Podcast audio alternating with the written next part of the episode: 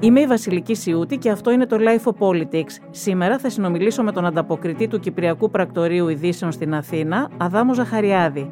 Στο πρώτο μέρος της συζήτησής μας θα μας ενημερώσει για τις τελευταίες εξελίξεις στο Κυπριακό που γνωρίζει καλά και στο δεύτερο μέρος θα μας φωτίσει λίγο όσα συμβαίνουν στον ΣΥΡΙΖΑ, ένα ρεπορτάζ που παρακολουθεί χρόνια και έχει επίσης να μας πει πολλά. Είναι τα podcast της Lifeo. Αδάμο, καλησπέρα. Καλησπέρα, Βασιλική. Το Κυπριακό, παρότι είναι το μεγάλο άλυτο πρόβλημα και το σημαντικότερο θέμα των ε, ελληνοτουρκικών, τα τελευταία χρόνια δεν απασχολεί τόσο τα μέσα μαζικής ενημέρωσης, ούτε την ε, διεθνή κοινότητα. Παρ' όλα αυτά, ένα μεγάλο κομμάτι της Κύπρου εξακολουθεί να βρίσκεται υπό παράνομη τουρκική κατοχή. Τι συμβαίνει, έχει αποτύχει η ελληνοκυπριακή πλευρά να πείσει ότι πρόκειται για ένα διεθνές πρόβλημα; Ε, νομίζω Βασιλική ότι όπως ε, ακριβώς τα είπες είναι τουλάχιστον μετά το ναυάγιο του Γκραν Μοντανά δηλαδή ε, το καλοκαίρι του 2017 όταν ε, οριστικά ο Γενικός Γραμματέας των Ηνωμένων Εθνών ο κ. Γκουντέρες ε, είπε ότι έχουμε ναυάγιο ε, στο, στην τελευταία προσπάθεια που είχε κάνει για επίλυση του Κυπριακού. Από τότε ε, βρισκόμαστε μπροστά σε ένα, ε, σε, ένα διέξοδο. αυτή τη στιγμή φαίνεται ότι κάτι πάει να κινηθεί. Ο κύριος Γκουντέρες έχει συγκαλέσει για τα μέσα Απριλίου, 20, 20 Απριλίου αν θυμάμαι καλά, μία πενταμερή διάσκεψη, άτυπη διάσκεψη, ούτως ώστε και οι δύο πλευρές, και η Ελληνοκυπριακή και η Τουρκοκυπριακή, να καταθέσουν τις απόψεις τους ε, για το, και τις θέσεις τους ε, πάνω στις εξελίξεις. Σε αυτήν θα συμμετέχουν ε, βεβαίως η Ελλάδα, η Τουρκία και η Μεγάλη Βρετανία ως εγκύτριες δυνάμεις ε, και θα έχει και εποπτικό ρόλο η Ευρωπαϊκή Ένωση. Σκοπός αυτής της, ε, της διάσκεψης, της άτυπης πενταμερούς, είναι να ε, διερευνηθεί αν ε, μπορεί να ξεκινήσει μια διαδικασία αντίστοιχη με αυτήν που είχαμε ε, τα προηγούμενα χρόνια στο, στον Grand Montana. Ε, νομίζω ότι απαντώντας, ε, κλείνοντας για να απαντήσω στο, στο ερώτημά σου, νομίζω ότι από το 2004 και την απόρριψη του σχεδίου ΑΝΑΝ στο δημοψήφισμα από την ελληνοκυπριακή κοινότητα, πράγματι η ελληνοκυπριακή κοινότητα δυσκολεύεται να πείσει τουλάχιστον το διεθνή παράγοντα ε, αναφορικά με το πόσο πράγματι θέλει ε, επιθυμεί και είναι έτοιμη να προβεί στις αναγκαίες ε, υποχωρήσεις για να λυθεί το Κυπριακό. Λαμβάνοντας υπόψη ότι μετά το 2004 ε, και με το πάγωμα της ε, ευρωπαϊκής προοπτικής της Τουρκίας και ο κύριος Ερτογάν και η Τουρκία άλλαξε ε, θα έλεγαμε 180 μοίρες τη στάση της στην περιοχή, έχει γίνει πιο επιθετική, έχει, γίνει, έχει βάζει πιο, ε, πιο πολλά ζητήματα σε σχέση με το Κυπριακό, έχει πιο αδιάλακτες ε, θέσεις πλέον. Ε, καταλαβαίνετε ότι βρισκόμαστε μπροστά σε ε, πάρα πολύ δύσκολη ε, συγκυρία. Το θέμα των θαλάσσιων πόρων της Κύπρου πόσο έχει δυσκολέψει την επίλυση, γιατί η Τουρκία εμφανίζεται περίπου ως συνδικαιούχος της Κυπριακής Δημοκρατίας. Θα σας πω, ε, η Κυπριακή κυβέρνηση, του, η κυβέρνηση του κ. Αναστασιάδη, συνεχίζοντας για να, για να είμαστε ειλικρινείς, την ε, λογική και την αντίληψη που είχαν και οι προηγούμενες κυβερνήσεις, από τότε που φάνηκε ότι στην Κύπρο υπάρχουν κάποια κοιτάσματα προς εκμετάλλευση, ε, έκανε μια πολιτική που θα λέγαμε ότι έβαλε στο επίκεντρο του κυπριακού προβλήματος το παράγοντα φυσικό αέριο. Αυτό η, η ελληνοκυπριακή πλευρά το έκανε με, με μία αντίληψη ότι έχοντας αυτό το όπλο θα γίνει πιο δυνατή ε, στο τραπέζι της διαπραγμάτευσης. Άνοιξε, έδωσε αδειοδοτήσεις ε, για ε, έρευνες και για εξορίξεις σε διεθνείς ε, εταιρείες, σε αμερικάνικες, ιταλικών συμφερόντων, γαλλικών συμφερόντων και προσπάθησε με αυτόν τον τρόπο να εμπλέξει τους ε, Αμερικανούς, τους Ιταλούς και τους Γάλλους σε αυτό το, ε, σε αυτό το παιχνίδι βάζοντας ε, το ζήτημα του φυσικού αερίου στο τραπέζι και στο Κυπριακό. Η αλήθεια είναι ότι η τουρκοκυπριακή κοινότητα ως κοινότητα είναι και έχει δικαιώματα στην... Φυσικά, φυσικά, εννοείται, ναι. Δεν νομίζω ότι το αμφισβητεί και κανένας αυτό, έτσι ακριβώς, δεν είναι. Ακριβώς αυτό ήθελα να πω και αυτό το έχει αναγνωρίσει η Κυπριακή και η Κυπριακή Δημοκρατία και με, την, ε, με τις προτάσεις που έχουν κατατεθεί, διάφορες προτάσεις σε, σε ανα, αναδιαστήματα ε, που προβλέπουν περίπου ότι μέχρι να λυθεί το Κυπριακό ε, θα παγώσουν κάποια, στο, σε ένα ειδικό ταμείο, θα μείνουν παγωμένα τα όποια κέρδη μπορεί να αναλογούν στην τουρκοκυπριακή κοινότητα. Απλά μου είναι άλλο πράγματα αναμφισβήτητα δικαιώματα της τουρκοκυπριακής ε, κοινότητας και άλλο πράγμα να εμφανίζεται η Τουρκία ως ε, ε, συνδικαιούχος της Κυπριακής Δημοκρατίας. Έτσι δεν είναι; Εννοείται. Αυτό είναι απολύτως σωστό όπως το λες και αυτό που ήθελα να πω είναι ότι ουσιαστικά αυτό το παιχνίδι, στην κατά τη δική μου αντίληψη, γύρισε μπούμεραγκ ε, στην, ε, στην ελληνοκυπριακή πλευρά, γιατί ακριβώς έδωσε τη δυνατότητα στην Τουρκία να εμφανίζεται ως η μεγάλη, ε, ο μεγάλος αδερφός των Τουρκοκυπρίων, η προστάτηδα δύναμη των Τουρκοκυπρίων και πάνω σε αυτό το, το πραγματικό γεγονός ότι υπάρχουν δικαιώματα της τουρκοκυπριακής κοινότητας να εμφανίζεται αυτή ως ο, ο συνδικαιούχος ας πούμε της, ε, στην Κυπριακή Δημοκρατία, κάτι που δεν ισχύει. Ε, ναι, αλλά πώς το στηρίζει; Ε, δεν μπορεί να το στηρίξει αυτό ε, με βάση το διεθνές δίκαιο κάπου. Δηλαδή νομικά ερίσματα δεν έχει. Γιατί τα δικαιώματα αυτά των mm Τουρκοκυπρίων δεν νομίζω ότι κανένας σοβαρός άνθρωπος τα αμφισβητεί από την ελληνοκυπριακή πλευρά. Υπάρχουν όμως κάποια ανοιχτά ζητήματα στα οποία ε, με, πατάει η, η τουρκική πλευρά. Κατά την άποψή μου, Βασίλη, αυτό είναι μια πιο γενική εκτίμηση. Η Τουρκία σε καμία περίπτωση και σε κανένα ζήτημα που είναι ανοιχτό αυτή τη στιγμή στο Κυπριακό δεν είναι ε, οι θέσεις της έολες ως προς, το, ως προς το τι ισχύει. Δηλαδή θέλω να πω ότι πατάει σε κάποια πράγματα ούτως ώστε αυτά τα πράγματα να τα εκμεταλλευτεί προς όφελος της, των, δικών της, ε, των δικών της διεκδικήσεων και των δικών της σκοπό. Στην περίπτωση του, του φυσικού αερίου Υπάρχει, υπάρχουν ανοιχτά ζητήματα όπως η οριοθέτηση των αποκλειστικών οικονομικών ζωνών ε, όλων των χωρών στην περιοχή και κυρίως βέβαια η άρνηση της Τουρκίας να αναγνωρίσει την Κυπριακή Δημοκρατία και να μπει σε συζήτηση ως προς την οριοθέτηση της αποκλειστικής οικονομικής ζώνης.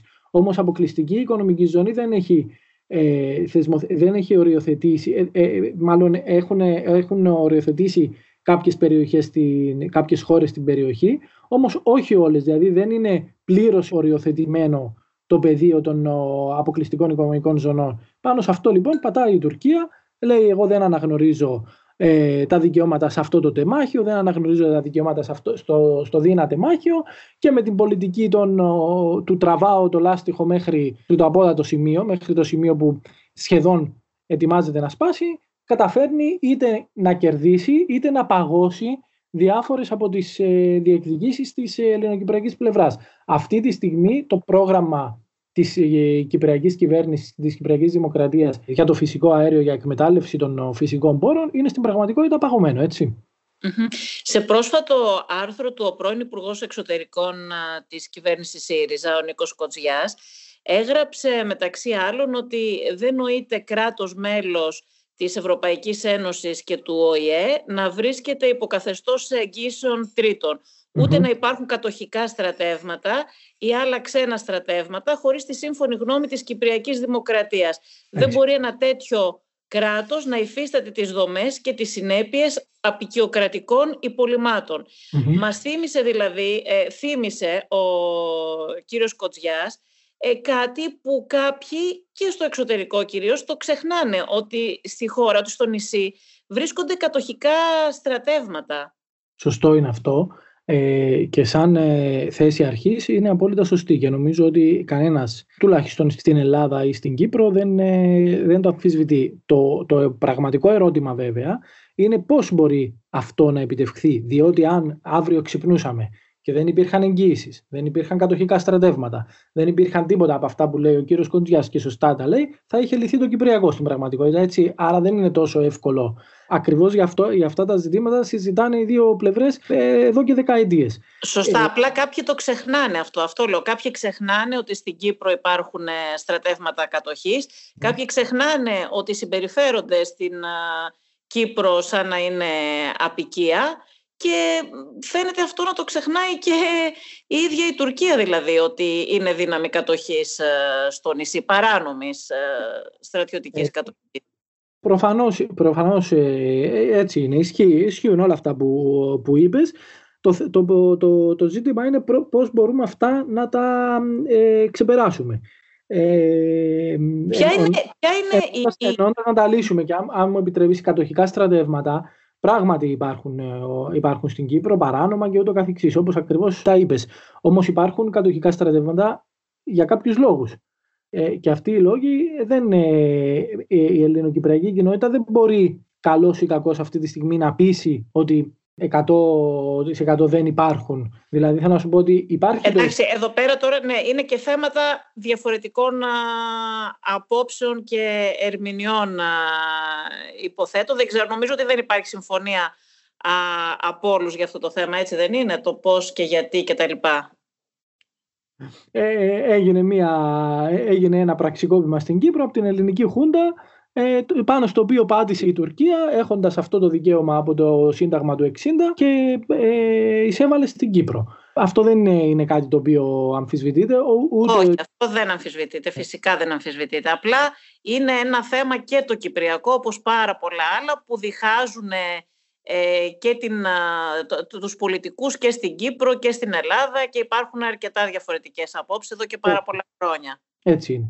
Αυτό που ήθελα να πω λοιπόν, ε, λέγοντα, μιλώντας για τα κατοχικά στρατεύματα και τις εγγυήσεις, ε, συμφωνώ απολύτως ότι κανένα κράτος μέλος της Ευρωπαϊκής Ένωσης, πόσο μάλλον μέλος της Ευρωπαϊκής Ένωσης και κανένα κράτος στον 21ο αιώνα δεν μπορεί ε, να, να συζητάμε σοβαρά ε, να υφίστανται ε, εγγυήτριες δυνάμεις και κατοχικά στρατεύματα. Γι' αυτό τον λόγο ακριβώς ε, εξετάστηκαν ανα, αναπεριόδους διάφορα, ε, διάφορες φόρμουλες ε, αποχώρησης των κατοχικών στρατευμάτων ε, με ένα χρονοδιάγραμμα. Ε, αν θυμάμαι καλά έφτασε το, αυτό το χρονοδιάγραμμα να οριοθετείται μέχρι τα 15 χρόνια πλήρους αποχώρησης των, των κατοχικών στρατευμάτων και ένα σύστημα εγγύσεων και ο κύριος Κοντιάς είχε καταθέσει κάποιες προτάσεις επί περίοδου που ήταν στο Υπουργείο Εξωτερικών και ένα σύστημα με το οποίο μπορούν να, αρθούν, να αρθεί το σύστημα ε, των εγγύσεων.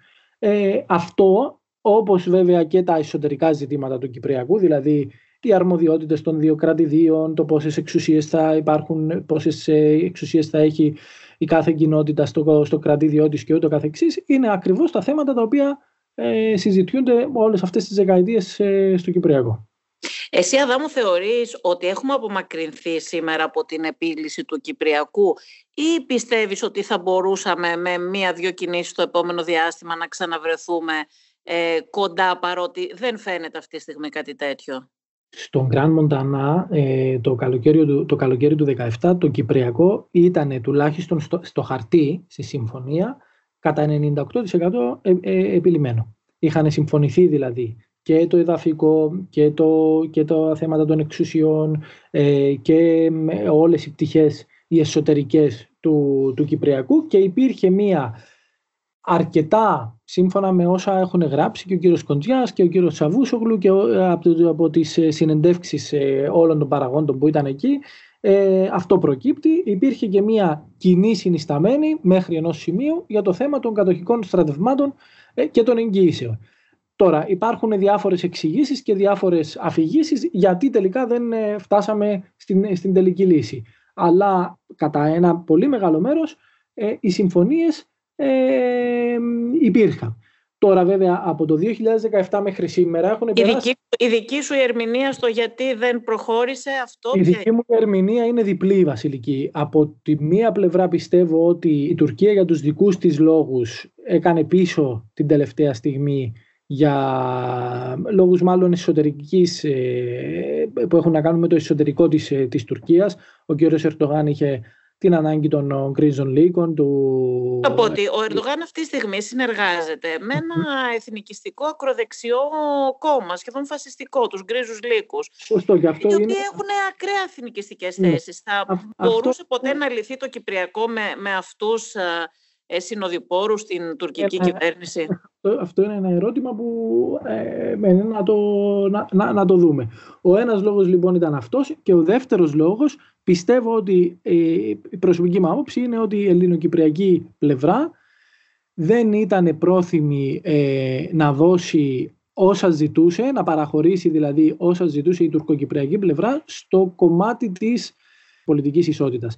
Δηλαδή διαφορετικά αντιλαμβάνεται, φαίνεται ότι αντιλαμβάνεται η τουρκοκυπριακή πλευρά και η Τουρκία την συμφωνία που υπάρχει ότι τα δύο συνιστώντα κράτη θα είναι και, ε, πολιτικά ισότιμα και διαφορετικά την αντιλαμβάνεται η ελληνοκυπριακή πλευρά. Αυτό φάνηκε... Θέλεις να μας πεις, επειδή αυτό είναι ένα ουσιαστικό ζήτημα, θέλεις να μας πεις πώς την αντιλαμβάνονται οι δύο πλευρές, την ισότητα των δύο κοινοτήτων; Αυτή τη στιγμή βέβαια, για να είμαι ειλικρινής, έχουμε φύγει από αυτό το ζήτημα, διότι πλέον, ε, γι' αυτό είπα και πριν ότι τα πέντε τελευταία χρόνια που περάσανε, σχεδόν πέντε από τον Grand Montana, έχουν διαφοροποιήσει πολύ τα δεδομένα. Αυτή τη στιγμή δεν μιλάμε για πολιτική ισότητα, διότι η, η Τουρκία και ο νέος ηγέτης των Τουρκοκυπρίων, ο κύριος Τατάρ, βάζει, βάζουν καθαρά το θέμα των δύο κρατών.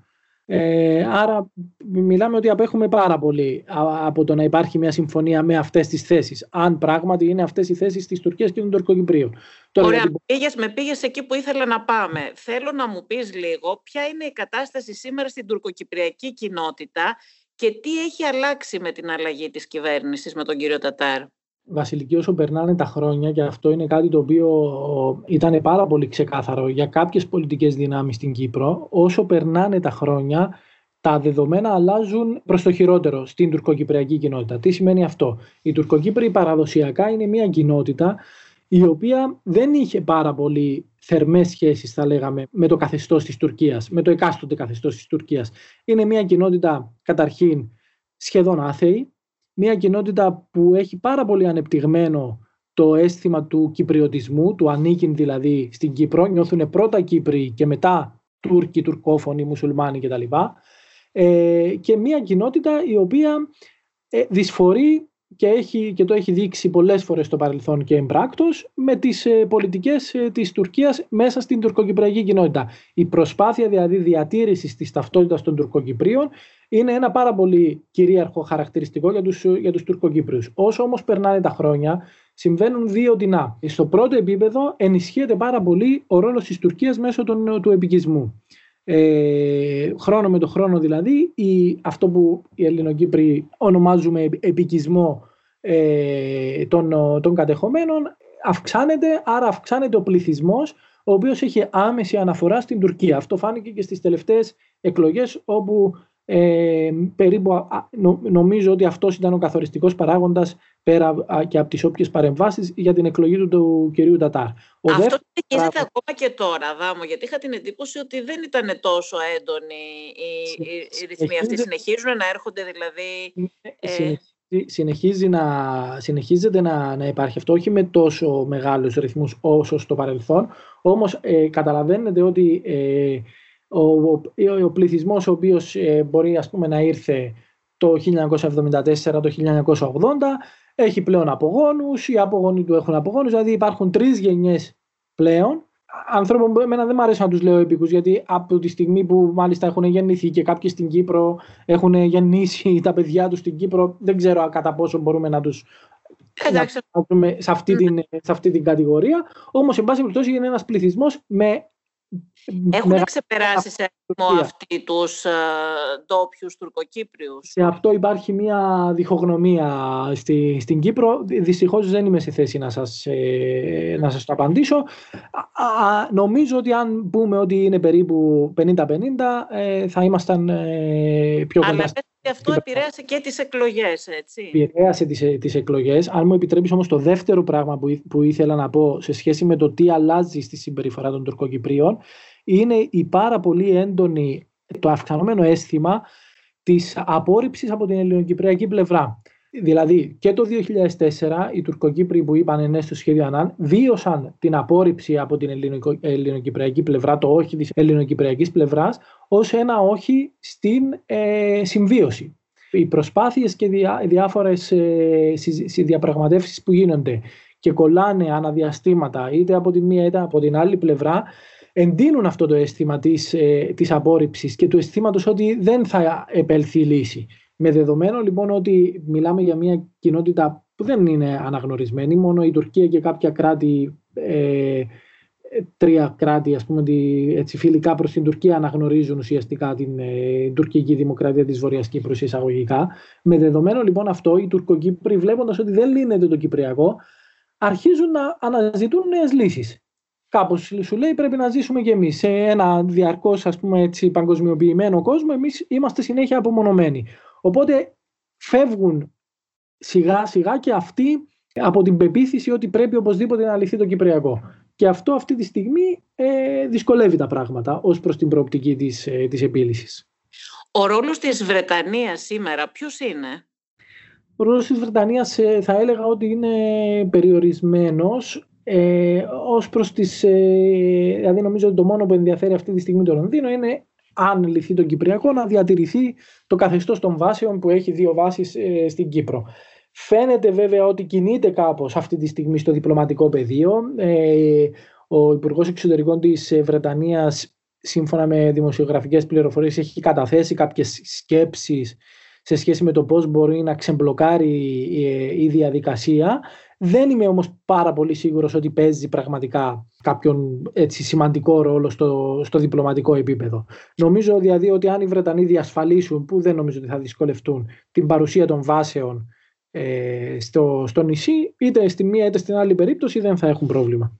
Άρα στην ουσία δεν τους ενδιαφέρει ιδιαίτερα και η επίλυση του Κυπριακού, έτσι δεν είναι; Ε, δεν ε, μπορώ να σκεφτώ πολλούς λόγους να καίγονται ας πούμε, για, την, ε, για την επίλυση του Κυπριακού αν σας ξαναλέω διασφαλίσουν ότι θα παραμείνουν οι βάσεις τους. Με τα δύο κράτη που θέλει που ο κ. Στατάρ και ο κ. Ερτογάν αυτή τη στιγμή και που ε, λένε ότι είναι η θέση τους, οι βάσεις των Βρετανών ε, μπαίνουν σε αμφισβήτηση.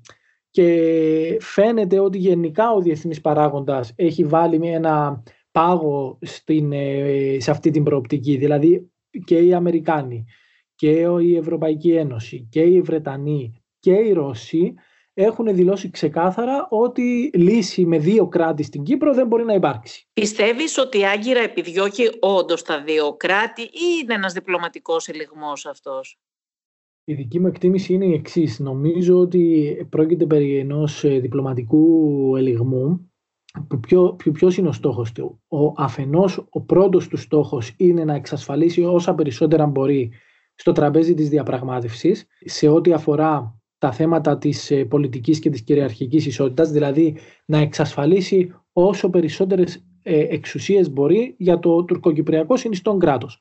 Αυτός είναι ο ένας στόχος και ο άλλος στόχος είναι να δηλώσει από τώρα ότι σε περίπτωση που υπάρχει ναυάγιο σε νέα προσπάθεια είμαστε αποφασισμένοι να προχωρήσουμε. Να, να προχωρήσουμε με το δικό μας κράτος στο, στο βόρειο κομμάτι. Να ανοίξουμε το Βαρόσι, να ζητήσουμε αναγνώριση της τουρκικής δημοκρατίας της Βορειάς Κύπρου από μια σειρά από χώρες και να δούμε πώς θα, πώς θα προχωρήσουμε. Η, η ρωσική παρουσία, η, μάλλον η, η Ρωσία παίζει κάποιο ρόλο παρασκηνιακά δεδομένης και τις σχέσεις του Πούτιν με τον Ερντογάν την τελευταία περίοδο; Η Ρωσία φαίνεται να διαδραματίζει ένα ρόλο. Το πάγιο αίτημα της, ε, της Ρωσίας είναι ότι όλα πρέπει να περνούν από το Συμβούλιο Ασφαλείας του ΟΗΕ. Προσπαθεί δηλαδή ε, μέσω κάποιων κινήσεων, χωρίς όμως να αμφισβητεί τη Διζωνική Δικοινοτική Ομοσπονδία, για παράδειγμα, ή τις ε, οποιασδήποτε προσπάθειες γίνονται, προσπαθεί κάπως να υποβαθμίσει το ρόλο που μπορεί να έχει σε, ε, στις προσπάθειες επίλυσης η Ευρωπαϊκή Ένωση. Κάτι που η ελληνοκυπριακή πλευρά ε, φαίνεται ότι το θέλει. Θέλει δηλαδή η Ευρωπαϊκή Ένωση να είναι μέσα στο παιχνίδι. Θέλει η, η ελληνοκυπριακή πλευρά της Βρυξέλλες να βρίσκονται πάνω στο τραπέζι της διαπραγμάτευσης. Ε, αυτό νομίζω ότι είναι ένας παράγοντας που μπορεί ας πούμε, να επηρεάζει τις, ε, τις παρεμβάσεις της, ε, της Μόσχας. Νομίζω όμως ότι κυρίως το παιχνίδι παίζεται στις Βρυξέλλες στις, αυτή τη στιγμή και στη σχέση ε, Τουρκίας ε, Ευρωπαϊκής Ένωσης. Δηλαδή νομίζω ότι το, το Κυπριακό έχει ενταχθεί πλέον σε, μια, ε, σε ένα πακέτο διαπραγματεύσεων ανάμεσα στην Ευρωπαϊκή Ένωση και την Ουάσιγκτον και την, ε, και την Άγκυρα. Δηλαδή εκεί θα γίνει νομίζω η, η πραγματική διαπραγμάτευση.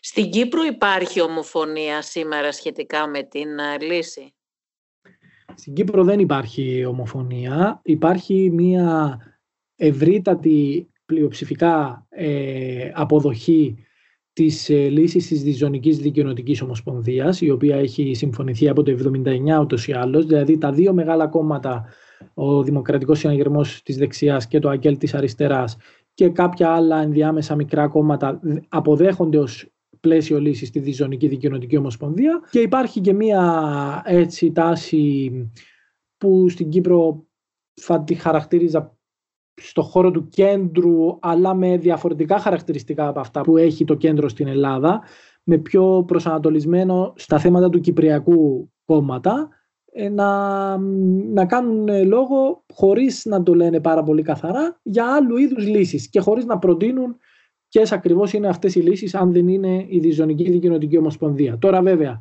τι εννοεί ο καθένας τη Διζωνική Δικαιωτική Ομοσπονδία, εκεί σηκώνει πάρα πολύ κουβέντα. Αλλά τα δύο μεγάλα κόμματα, και σήμερα υπήρχε και μια εξέλιξη, υπήρχε μια συνάντηση των, των ηγετών του ΟΔΙΣΥ και του ΑΚΕΛ, όπου συμφωνήσανε ότι εν ώψη και της πενταμερούς θα πορευθούν με κοινό βηματισμό για το, για το Κυπριακό. Άρα τι μπορούμε να περιμένουμε το επόμενο διάστημα σε σχέση με τις εξελίξεις στο Κυπριακό, που περιμένουμε να δούμε αν θα υπάρξει ε, φως, αν θα υπάρξει κάτι, κάποια εξέλιξη; Το τέλος Απριλίου, 21 ε, Απριλίου 22 είναι το, η συνάντηση στη, στη Γενέβη, η πενταμερής. Εκεί νομίζω ότι θα, θα ξεκαθαρίσει κάπως το τοπίο ως προς τις προθέσεις της τουρκικής και της τουρκοκυπριακής πλευράς αν η τουρκική και η τουρκοκυπριακή πλευρά αφήσουν ανοιχτό παράθυρο ότι συζητάνε και άλλα πράγματα εκτός από τα δύο κράτη που λένε αυτή τη στιγμή, σημαίνει ότι μπορεί να έχουμε μια διαδικασία τον Σεπτέμβριο, τον Οκτώβριο που να καταλήξει κάπου και να έχουμε νέα δημοψηφίσματα. Αυτό, αυτό, είναι, το, αυτό είναι το χρονοδιάγραμμα. Λάβει υπόψη σου επίσης ότι η Τουρκία θέλει σε αυτές τις συζητήσεις και είναι κάτι που θα το επιδιώξει στη Γενέβη πιστεύω να τεθεί συγκεκριμένο χρονοδιάγραμμα. Δηλαδή να πούνε ότι κάνουμε πέντε μήνες διαπραγματεύσεων, τον έκτο μήνα πάμε ξέρω εγώ, στη Γενέβη ξανά και κάνουμε μια μεγάλη διάσκεψη και ε, σε 12 μήνες βάζουμε τις αποφάσεις σε δημοψήφισμα. Δηλαδή θέλει συγκεκριμένο χρονοδιάγραμμα. Κάτι το οποίο δεν είμαι σίγουρος ότι η ελληνοκυπριακή πλευρά είναι έτοιμη να το δεχτεί. Οπότε νομίζω ότι τον Απρίλη θα ξεκαθαρίσει το σκηνικό. Υπενθυμίζω ότι και στις 25-26 Μαρτίου υπάρχει μια πάρα πολύ κρίσιμη σύνοδος κορυφής στην Ευρώπη που θα ασχοληθεί συγκεκριμένα με τις ευρωτουρκικές σχέσεις και εκεί είναι σημαντική ημερομηνία γιατί θα φανεί προς τα που πάει αυτή έτσι, η διελκυστίνδα μεταξύ Ευρωπαϊκής Ένωσης και Άγκυρας. Οπότε νομίζω ότι οι επόμενοι δύο μήνες θα είναι ε, διαφωτιστικοί.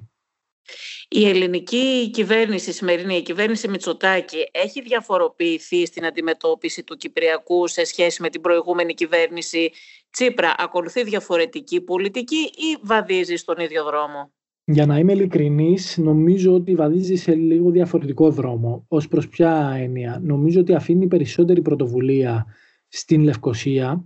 Επανήλθε δηλαδή αυτό το δόγμα του η Λευκοσία αποφασίζει και η Αθήνα συμπαρίσταται ε, σε σχέση με την πολιτική που ήταν πιο ενεργητική από την πλευρά κυρίως του κυρίου Κοντζιά. Δηλαδή, νομίζω ότι ο κύριος Κοντζιάς είχε αναλάβει πιο ενεργό ρόλο σε κάποια σημεία της, ε, της διαπραγμάτευσης.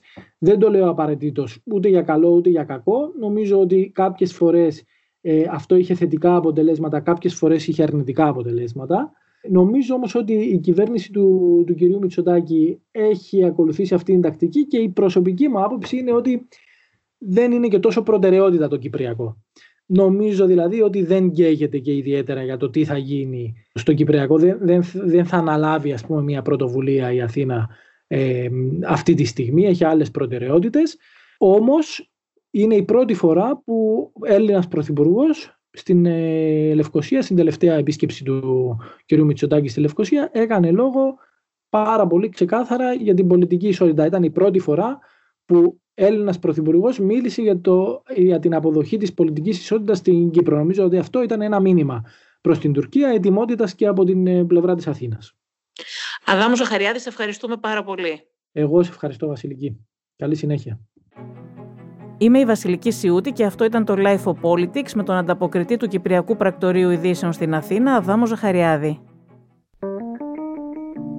Είναι τα podcast της Life